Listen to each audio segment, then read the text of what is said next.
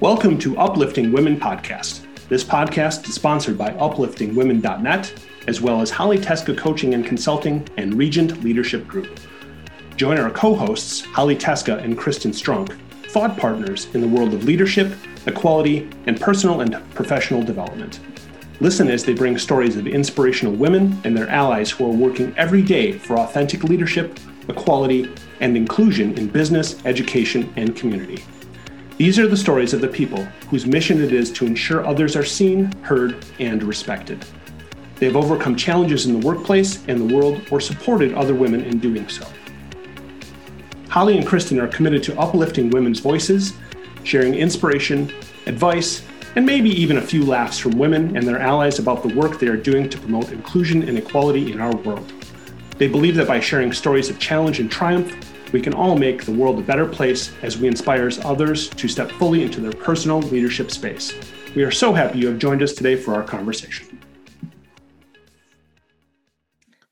Welcome to Uplifting Women Podcast. This is Holly Teska. I'm here with my co-host, Kristen Strunk, and today's guest is Deborah Shames. Deborah is a co-founder of Eloquy with her partner, David Booth. She was an award-winning film and television director. She founded the only female-owned production company in the San Francisco Bay Area, Focal Point Productions, which she ran for fifteen years. Deborah has directed luminaries, including Wendy Malick, Rita Moreno, Danny Glover, and Angela Lansbury. Oh my goodness. Today, Deborah coaches female executives on presentation and communication skills. She preps authors, C E Os, and executives before media tours and works with celebrity and on-air talent at major television studios. Deborah is frequently engaged prior to national sales meetings or product launches as a keynote speaker or coach and for leadership development training. Deborah received a Consultant of the Year award by the San Fernando Valley Business Journal. When not working, Deborah travels, does photography, hikes in the mountains, and makes jewelry. Deborah and her partner, David, wrote Own the Room, Business Presentations That Persuade, Engage, and Get Results, that was published by McGraw-Hill and is now in its third printing. It's considered a business bestseller. And Deborah's latest book is for women professionals, Out Front, How Women Can Become Engaging, Memorable, and Fearless Speakers. And it was published by Ben Bella Books. So, Deborah, we are thrilled to have you here today. Thank you so much for joining Kristen and me.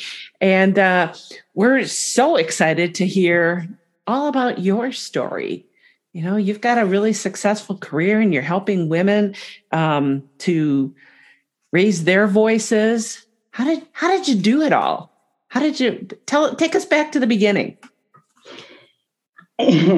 I was born a child. No. Uh, one of the job experiences I had was as a producer at W T T W T V in Chicago, the public television station. Mm-hmm. And in my mid-twenties, I was advanced to a producer position, which means when you go out in the field, you produce and direct segments. And I came back so pleased because it was around high school students finding their voice and what their stories were. We were on the Papago reservation. We were in the on the Chicago South Side. And what was interesting to me when we came back and started editing was that the cameraman took credit for what I did, my directing and my producing. Hmm. And that was back quite a number of years ago. I don't think it's changed that much. But what that taught me is resilience, and that it's not about being liked. It's about having my own standards, knowing what I did, and being able to speak out and advance without letting somebody else hold me back. Wow. Wow. So you don't think it's changed a lot, huh? The work that you're doing is still be would still be uh would still be uh, grabbed by the camera guy as his credit? Do you think that would happen today? Not as much, but I can't tell you how many successful professional women that I coach and train who say, I got passed over for a promotion because a guy in the department would speak out and knew so much less than I did, had so much less experience, but his confidence and his connections allowed him to get the job, and I haven't. And that's both the responsibility of men and women, because women also hold ourselves back. What I've learned over the years is that women believe if they're not an expert, they don't deserve to speak on a topic. They'll tell me they weren't born a great speaker. Well, guess what? No executive I've ever coached was born a great speaker. They'll tell me that they don't want to rock the boat, or that they want to observe and watch before they participate. So that's on our shoulders. That's why I like to give women tools, techniques, and safety nets. And, and you need to start in low ante environments so that you too can be successful. I have been in conversations where we're talking about talent and potential, and this idea comes up about professional presence or commanding a room. Talk about it so much differently when we're talking about women and we're talking about men. And I have recently, I've started to call leaders out on it when we're having these conversations and saying, time out. You described this behavior for him. You described the exact same behavior for her, and you just rated them completely differently. So it's it's interesting to me that we are so focused on what women can bring to the table in order to be viewed as professional or executive material, when part of what we do need to change is the perception of what those things are, not necessarily women's job in getting to be more like men. So what you're talking about, Kristen, is, for example, I was I led a business group, one of the most popular ones in L A, and the the two founders of the group, one of them called me a brazen hussy. And what I realized is the, exactly what you're saying. They treated me differently.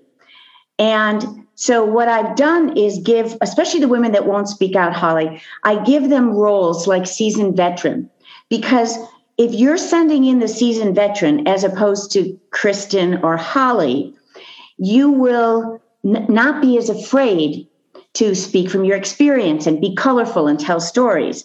Right. And I've even had high school students. I asked the, uh, for a volunteer to be a seasoned veteran at sixteen years old. And I'll never forget this one young woman spoke up and she said, okay, I'll be your volunteer. I said, what do you know a lot about? And she said, the T V show Glee. Mm-hmm. And she did about two to three minutes as a seasoned veteran about the show Glee, how it addressed issues and problems that they were dealing with as teenagers, everything from pregnancy to getting into college. And as the seasoned veteran, she had no fear. She received applause from everyone else on the Zoom session, and I knew I had them. And if I can start women out in high school or college with these tools, there's no stopping what they can do. That's fa- that's fantastic. So, you know, tell us a little bit about what are some of the things that maybe you've done, learned personally and incorporated, and how you teach um, aspiring women leaders to come out and uh, raise their voices in a new way. Well, first of all, no one learns by being lectured at. Winston Churchill said, I love to learn, but I hate being taught. So the only way that men, but especially women, can learn to be better speakers and communicators is to have interactive sessions where they are forced to speak up without the prep that every woman tells me she needs. She goes, oh, I can't stand up and give an opening. I need a, I need hours to prep or days to prep. But it's amazing how when you speak all the time and you don't have the preparation time you thought you needed, how well you can do. Because as women, we need structure, we need safety nets, and we need permission to be ourselves, not to copy anybody else. Don't tell a joke. Don't gesture a certain way. Don't do tell them, tell them what you're going to tell them, tell them again. All those techniques are from the nineteen fifties and don't apply in today's world, where the most important thing you can demonstrate is authenticity and your voice. Mm-hmm. I love that, Deborah. I, I couldn't agree with you more. I think that permission to be ourselves is so important. One of the things we, we wrote in our book that the editor in Own the Room used as a call out this big was, if you educate people, you get them to think. If you persuade them, you get them to act. Women believe it's their job to educate an audience. It isn't. It never is. And so when someone has an interview coming up for a job or with the media, the first thing I'll say is, what is your intention?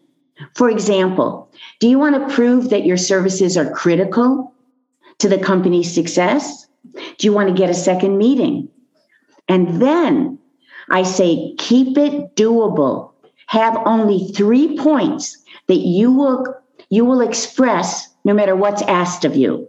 Yes, I, I couldn't agree more. And I also love your mention of set an intention. Yes. So many people go into a meeting or a business conversation or a presentation without having a clear, a clearly defined outcome. What do you right. want out of this interaction? Yes. Yes. Two things about intention. C E Os and presidents, when I bring up the concept of intention, like Dennis Tito, he said, you don't have to cover intention with me. Do you think I ever go into a meeting and not know what my intention is? And every president and C E O I've ever coached or trained will say the same thing. So women, why not take that on early? And what I say to women, before you have to stand up and speak, or you go into an important meeting, review your intention, not your content. It's too late then. And when you review your content, what happens is you go, okay, I'm going to cover this, this. What am I going to cover third? I just forgot. Oh my God, what if I forget in the meeting? But intention, you walk in and we can tell if you're intentional. And that's the most important thing. Yeah, I agree. I completely agree, because the rest flows naturally. Yes. And you can change it up. You see, I tell women, don't ever write out, read, or memorize your content. Because if you forget one word, you are tanked. But if you work off an outline and you have three things, because we only remember three as lists, as humans. And it's true from Uh, our, our religion, our nursery rhymes, it's always about three. Unless you're Native American, then it's four. So if you do three items that are your strengths or in a meeting that you want to make sure to cover, you can remember them. And if you still have trouble, make it into a mnemonic. So I'm going to cover negotiation, assessment, and managing anxiety, N A M. Okay, that I can remember. So we need safety nets like that. And that's what I love coaching women. So they have those safety nets. That's awesome. When I first came up with this idea, it was sort of around, I'm so tired of women just casually taking a backseat and being okay with it. You know, women... You're not the only one. Women make up half of the population. They are not respected equally. They don't make the same incomes, they have to fight for things in a different way and are judged for it. And, you know, I was just, I was just tired of it. You know, I see so many amazing women that are not being capitalized fully, right? To the, whatever extent they want. I don't care what you want to do in the exactly. world. Exactly. Doesn't matter. Doesn't matter. Exactly. But do you That's feel why- confident? I, it took me nine years, but I was going to publish and get that book out no matter what. And the subheading of how women can become engaging, memorable, and fearless speakers is the key. Yeah. Because like you, I've worked with so many talented women who have the imposter syndrome, who are from another culture and don't believe it's their right to speak out, or believe that people are either born a great speaker or not. I mean, I could go on and on. And what I wanted to do is give women tools, because when we have tools and we have permission to be ourselves, we can do anything. Mm-hmm. Deborah, what's really interesting to me is the conversation around specifically focusing on women and how they present themselves in the workplace mainly. Yes. And the comparison that they most of the time face to men. Well, you know, so-and-so isn't exactly displaying these types of what are usually described as masculine behaviors. What is the guidance around bringing your authentic self, but yet also conforming to your organization's norms and doing that in a male-dominated environment and being seen as professional, but also being true to who you are? It breaks down to confidence. If you display confidence, if you, okay, these are the things that women do that hold themselves back. They will apologize. Oh, I'm not prepared enough, or whatever it is. That's one thing. If they go in long run-on sentences, they can't keep track of what they wanted to say, and neither can the audience. So one of the things I'll say is speak in short sentences that end with a downward inflection. That says you are confident, even if you're not feeling it on the inside. Millennials will often do an upward inflection. So this is what it sounds like. I grew up in Chicago. I went to the University of Wisconsin. I studied anthropology. How can you have confidence in somebody's perspective or opinion when they're always asking a question? Or it, it, the other thing it sounds like is a series of commas. The flip side is I grew up in Chicago. I went to the University of Wisconsin. I studied anthropology. Right away, my impression of you is positive and confident. And by the way, the way you deliver content is worth three to four times the actual words. So if you come in demonstrating and displaying confidence, you've got most of the battle won. I love that. And you're absolutely right. Ending the statement that way, it, it sounds demonstrative, like I'm an authority on this. That's right. That's right. Versus, even if you're not feeling it on the inside. Exactly. Yes. Versus, make it till you make it. Yeah. yeah. And, and there's so many other things women can do. They can get a male coach or mentor. Though there are so many really fabulous female mentors coming up now. You are or were in the H R field. And Noma Bruton, Evelyn Lee, I've coached women who keep moving up.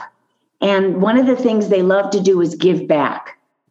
And when they give advice and mentorship to young women, it means everything. Because it's not a direct upward project, projector, projection. We always go up and down in our careers. And we need that support. Which is why I wrote the book out front, which is why I donate my time to high schools and colleges with large female populations, because I want women to know they can call on me and there are women out there to support their advancement, because there are. That's amazing. You know, another thing I try to coach women on, Deborah, and I'm I'm going to guess that you do as well, is to remove the words just, but, and sorry oh. from their voc- vocabulary. You don't need to just do anything. Just Holly, those are called discourse particles. Just, like, you know. And they're filler words because people, men and women, are afraid to include the pause. And in truth, the pause not only lets the speaker think on their feet, it allows the audience to absorb it. So if you want to get rid of the filler because you're not hearing it, there's an exercise that I can show you and your listeners very easily. Okay, so let uh, you want to get rid of just. What I would say is, Holly, tell me where you grew up, what you studied, and put just after every word or every other word until it's so annoying that you can't stand it. And the method in my madness is that the next time you start to say just, you'll hear it. And after two or three times, you'll put the pause in where you used to put in a filler word. That's a really good advice. I love that exercise, Deborah. I'm going to try that. I have tried really hard over the years to take those words out, because I, like you, feel that the pause is so much more important. Those brief pauses allow people to actually comprehend what you're saying, yes, and think. Here's some ways to be memorable from cognitive science. Speak in visual snapshots. When we're listening to you, if you give us something visual, we play the movie in our heads and we track and follow with you. If you go general to be polite and say things like, well, there's an opportunity here, or I love my job, it's so general that we start to zone out and check our phones or wish that you would just finish. So visual snapshots or specifics. Authenticity. Again, you were taught to say we, but women need to take credit. Now, it's not self-aggrandizing. When a woman says, I've observed, I'm appreciative, my perspective is, that's how she can persuade us to her point of view. And the third is novelty and surprise. If you speak like everyone else, we lump you with everyone else. So I always say, dive off a cliff when you open. Don't do, good morning, thank you for having me, I'm super excited to be here, which is what they used to do at Mattel, and they probably do at lots of other companies. In fact, at the Olympics, they're all super excited or they're amazed. Be specific. Be novel and surprising, and add yourself into it. Those three simple steps, they're not so simple, but then you're on your way to be memorable. I love the concept of memorability, and this um, thought around being authentic is something that I want to spend maybe just a little bit more time digging into. Yes. How do you describe authenticity in a professional or a work setting? And what are the ways that women specifically demonstrate that authenticity? Or don't demonstrate it. Or don't demonstrate it. Okay. Women believe that they need to be polished and perfect in order to be taken seriously. Years ago, I coached a woman exec at Johnson and Johnson. She this was she was about to give a very important speech. She hired a speechwriter. She practiced like crazy. Afterwards, she said to herself, I nailed it. Her boss, a male, got up and she goes, she told me, he was winging it. He got a ninety-four, she got an eighty-eight. Why? She wasn't authentic. She was trying too hard to be polished and perfect. And so the audience didn't believe her. I coach women to be conversational, intentional, conversational, and with that confidence that's so important. But don't ever strive to be polished and perfect. I like to say everything you learned about public speaking is wrong. And by the way, if you absorb these, these techniques and you go speak at a networking meeting with fifty people, all go standing up and saying, my name is Deborah Shames, my company's Eloquy, and we deliver these services to our clients. Oh my God. I, it's like a, a, a bear caught in a trap. I'd rather cut off my paw than sit through the other forty-nine introductions. So that confidence is why we say take on a role, motivator, seasoned veteran, visionary. Because when you take on a role, you're not sending Kristen in who still has anxiety. You're sending in someone who's been there, done that. And role is both language and behavior. I learned this lesson the hard way. In my, in the nineties, I produced erotic films for women and couples. We're not talking porn, even though many people in the U S thought it was. And I was on talk shows all across the country. And they would tell me how I ruined their marriage or all these, because, you know, if it leads, if it bleeds, it leads. They were trying so hard to put me in a category of the lowest common denominator. That taught me to find my voice and stand up for what I knew to be right. That women look at erotica differently than men. That women want certain things that I was providing. in my films of Cabin Fever and The Voyeur and The Hottest Bid. But at first, it was awful. I couldn't believe the criticism. I couldn't believe the camera and production resources that cut off all contact with me. My big, my, I was in the Big Brothers Big Sisters. They took away my little sister. And so I learned, one, I couldn't please anyone. Two, I knew that I'd done something that I felt really good about. It's like in the Olympics right now. You do what's true to you. That's what authenticity means to me. And I love this, you know, don't worry about being polished and perfect. I think that's so true. Sometimes I'm off put by the person that's so polished. Every yes. hair, every single hair is in place with a and beautiful- they're memorized, right? Yes. They're memorized. You can tell they've given this talk a hundred times before. They're not in the moment, but somebody who's authentic and has a quirky sense of humor and speaks conversationally, we are immediately attracted to them. And we go, how did they get there? I couldn't do that. It's yeah. easier than that's easier than taking on a role that doesn't fit us. Right. Exactly. You know, so again, you are underscoring a message that we received from one of our previous guests about being true to yourself. Yes. You know, um, showing up as the authentic you, demonstrating what you know to be your area of expertise. I mean, we are the experts of our own lives. If we That's are right. sharing, if we're sharing stories about ourselves and the way we've experienced things, nobody can argue with you what your personal experience was. I have another tip for women along those lines. I'm Jewish, which means the glass is always half empty as opposed to half full. And when I do one, when I have one flub or one thing in a, in a presentation that I believe, this is the old days, that I didn't do well, that's all I used to focus on. And my partner, David, taught me that because he's been in the theater and you, you're on stage six, eight times a week, you are not going to have the same response from an audience. You are not going to do well every single time.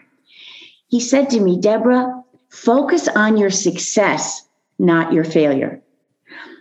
Because when you have a, a presentation that the client, the audience, or you yourself say, I did well, instead of negating that, focus on it. So, Deborah, I have to ask you, these days, do you see the glass half full more often than half empty? Yes and no. I still, Holly and Kristen, the night before I have a big presentation, I re- I barely sleep. There's and, and it's not like I don't know what I'm going to say, but there's always something that says, what if you forget this or da da da, but I do it anyway. And so I tell women that have anxiety, it may never leave, but do it anyway. Because if you lose all anxiety, it means that it isn't important to you. If you have some, it means your synapses are firing, you're in the moment, you're ready to be on the ice. And one of the things I can tell women before they get up where a meeting is really important or a pitch or a keynote, say to yourself, they need what I have to deliver. There's nothing better. Then the focus is not on you and that little critical voice in your head that talks and chats away all the time. You're putting the focus where it deserves, out on the audience. Thank you so much for sharing just a plethora of ideas, information. You truly are uplifting women in the world and in the workplace.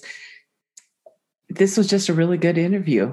Thank you so very, Don't very much. Don't sound so surprised. No, I'm not surprised. You, I'm just, I'm really grateful because this is exactly what women who are afraid to step into yes. everything they can be need to hear.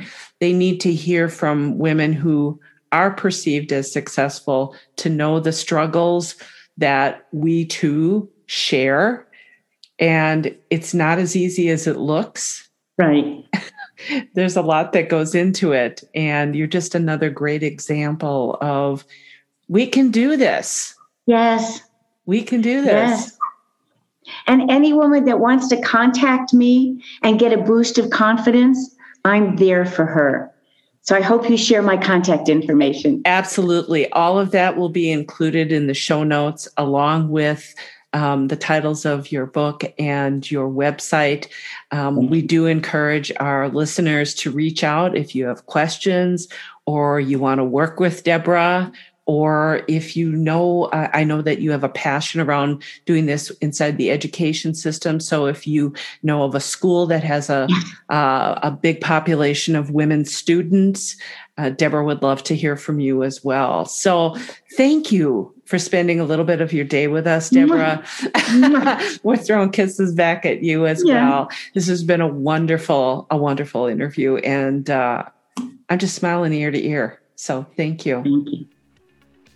Thank you so much for listening in on this latest episode of Uplifting Women Podcast. Holly and Kristen appreciate your dedication to uplifting women and look forward to you joining them again soon. This podcast is sponsored by uplifting women dot net, as well as Holly Teska Coaching and Consulting and Regent Leadership Group. Please visit your favorite platform where you found this podcast to leave a review. If you are an uplifting woman or a man who champions women's success with a story to share, Kristen and Holly would love to talk to you. Please visit uplifting women dot net and leave us a message.